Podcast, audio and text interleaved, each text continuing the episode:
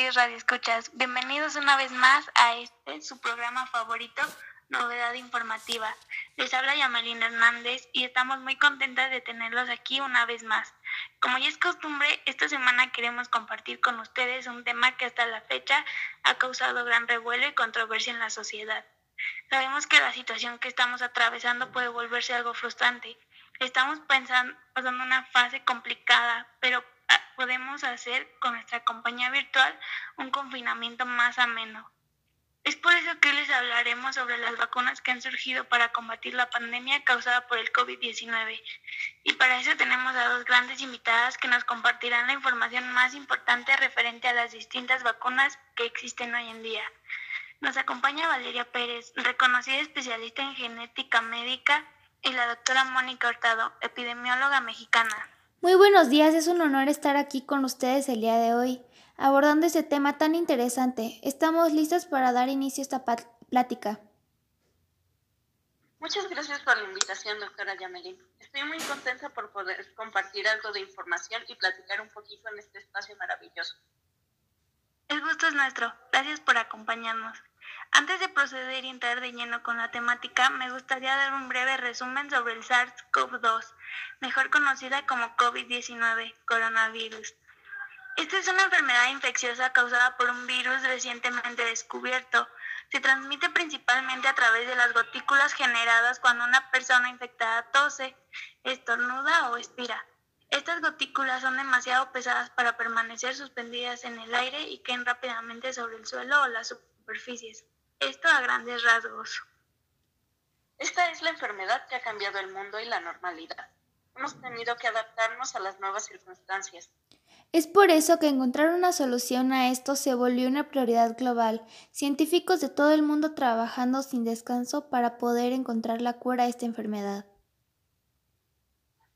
Es con el propósito de informar a la sociedad acerca del tema, haciendo uso de este foro para compartir la información más importante. Claro, y sobre todo desmentir a las muchas mitos y falsa información que han surgido con respecto al coronavirus.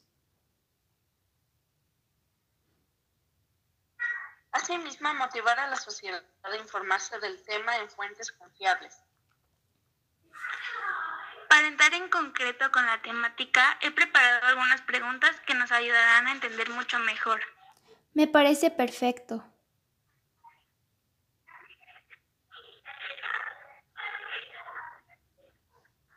¿Qué son y cómo funcionan las vacunas? Muy interesante su pregunta, doctora. Bueno, se entiende por una vacuna a cualquier preparación destinada a generar inmunidad contra una enfermedad, estimulando la producción de anticuerpos.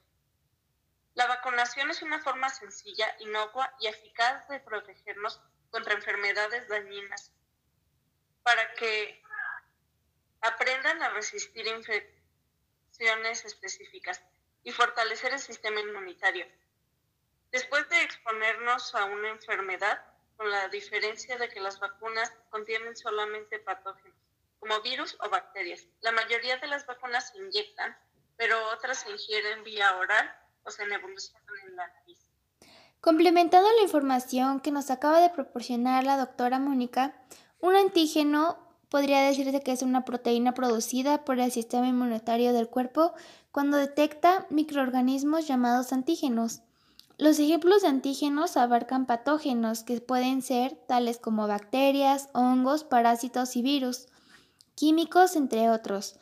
Los antígenos son moléculas grandes, generalmente proteínas, que son localizadas en la superficie de las células, virus, hongos, bacterias e incluso en algunas sustancias muertas como toxinas, sustancias tóxicas, medicamentos y partículas extrañas. El sistema inmunológico detecta los antígenos y produce anticuerpos que destruyen las sustancias que los contienen. Muy completa toda la información. Como un aporte adicional, me parece interesante la composición de las vacunas. Todos los componentes de las vacunas son importantes para garantizar su inocuidad y su eficacia. Estos son algunos de ellos. El antígeno, ya previamente mencionado por la doctora Valeria, adyuvantes ayudan a incrementar la respuesta de nuestras defensas y así facilitar la acción de las vacunas. Conservantes garantizan que la vacuna mantenga su eficacia. Estabilizantes protegen la vacuna durante su transporte y almacenamiento. Este tema me parece sumamente interesante. Creo que hay mucho por indagar. Así es. Desafortunadamente, como habíamos mencionado hace un rato, es muy fácil caer en la desinformación. Claro, una infinidad de noticias falsas y rumores rodean este tema. Creo que es una de las grandes ventajas de estos foros, foros de complementar nuestros conocimientos con información verídica. Existen tantas variantes, tantas vacunas diferentes creadas todas por distintos laboratorios. Pueden resultar muy confuso. Exactamente, el otro día me encontraba con una con una encuesta en internet en la cual mencionaba los nombres de algunas de las vacunas más famosas para combatir el COVID-19. En realidad esa información me, me pareció muy curiosa. Debe haber visto algo muy similar. Hay algunas que tienen aparentemente más confianza de la sociedad. Hay otras de las que no he escuchado tanto. Cada una tiene sus características, pros y contras. Yo no estoy segura de cuál es la mejor o si hay alguna mejor que otra. He escuchado muchos rumores últimamente acerca de los efectos secundarios. Sí, normalmente en los noticiarios que escucho por las mañanas he escuchado que en algunos países han prohibido algunas de las vacunas creadas por diversos laboratorios. Definitivamente da mucho de qué hablar y aún más por analizar. Sí, sobre todo por la velocidad con la que se desarrollaron. Pfizer y BioNTech, una de las vacunas en fase 3, pasó, de la, pasó del concepto a la realidad en solo 10 meses. Es un lapso de tiempo sin precedentes en la historia, ¿Qué les parece si comentamos las características de algunas de ellas? Me parece una gran oportunidad para aclarar los más frecuentes cuestionamientos al respecto. Me parece excelente. Ahora procedamos a conocer más sobre las vacunas que serán aplicadas en toda la entidad de México. La vacuna que será aplicada será la vacuna Pfizer, que es un tipo de vacuna ARNM y que nos dará a conocer la doctora Mónica, pero antes de proceder a la vacuna debemos tener antecedentes sobre qué es el ARN y cómo funciona. Para eso les daremos la entrada a la doctora Valeria que nos dará una, una breve explicación. El ARN mensajero o ARNM es un material genético que le dice al cuerpo cómo producir proteínas.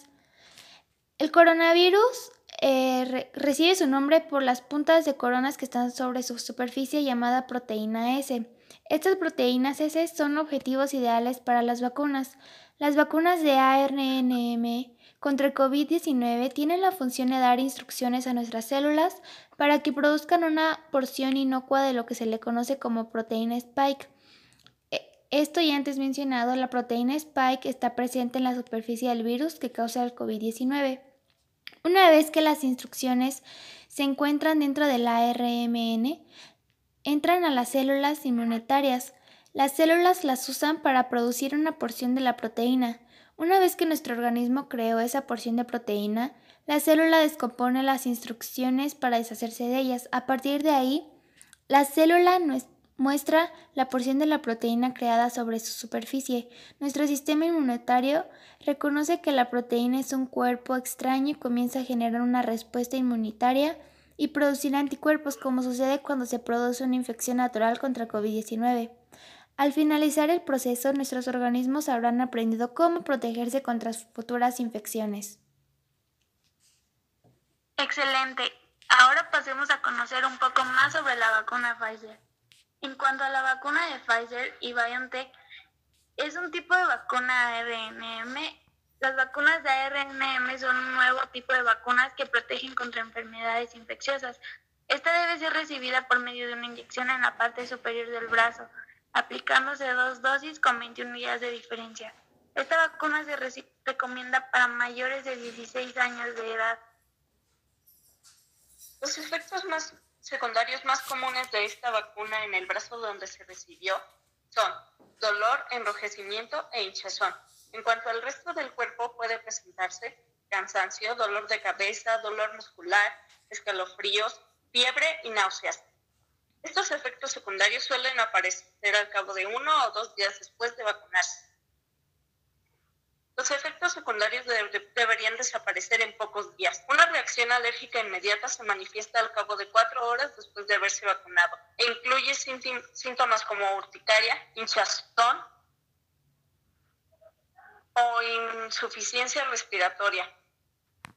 Una reacción alérgica se considera grave cuando es necesario tratar a la persona que sufre con epinefrina o si debe ser hospitalizada y en cuanto, y en cuanto antes debe llamar al médico.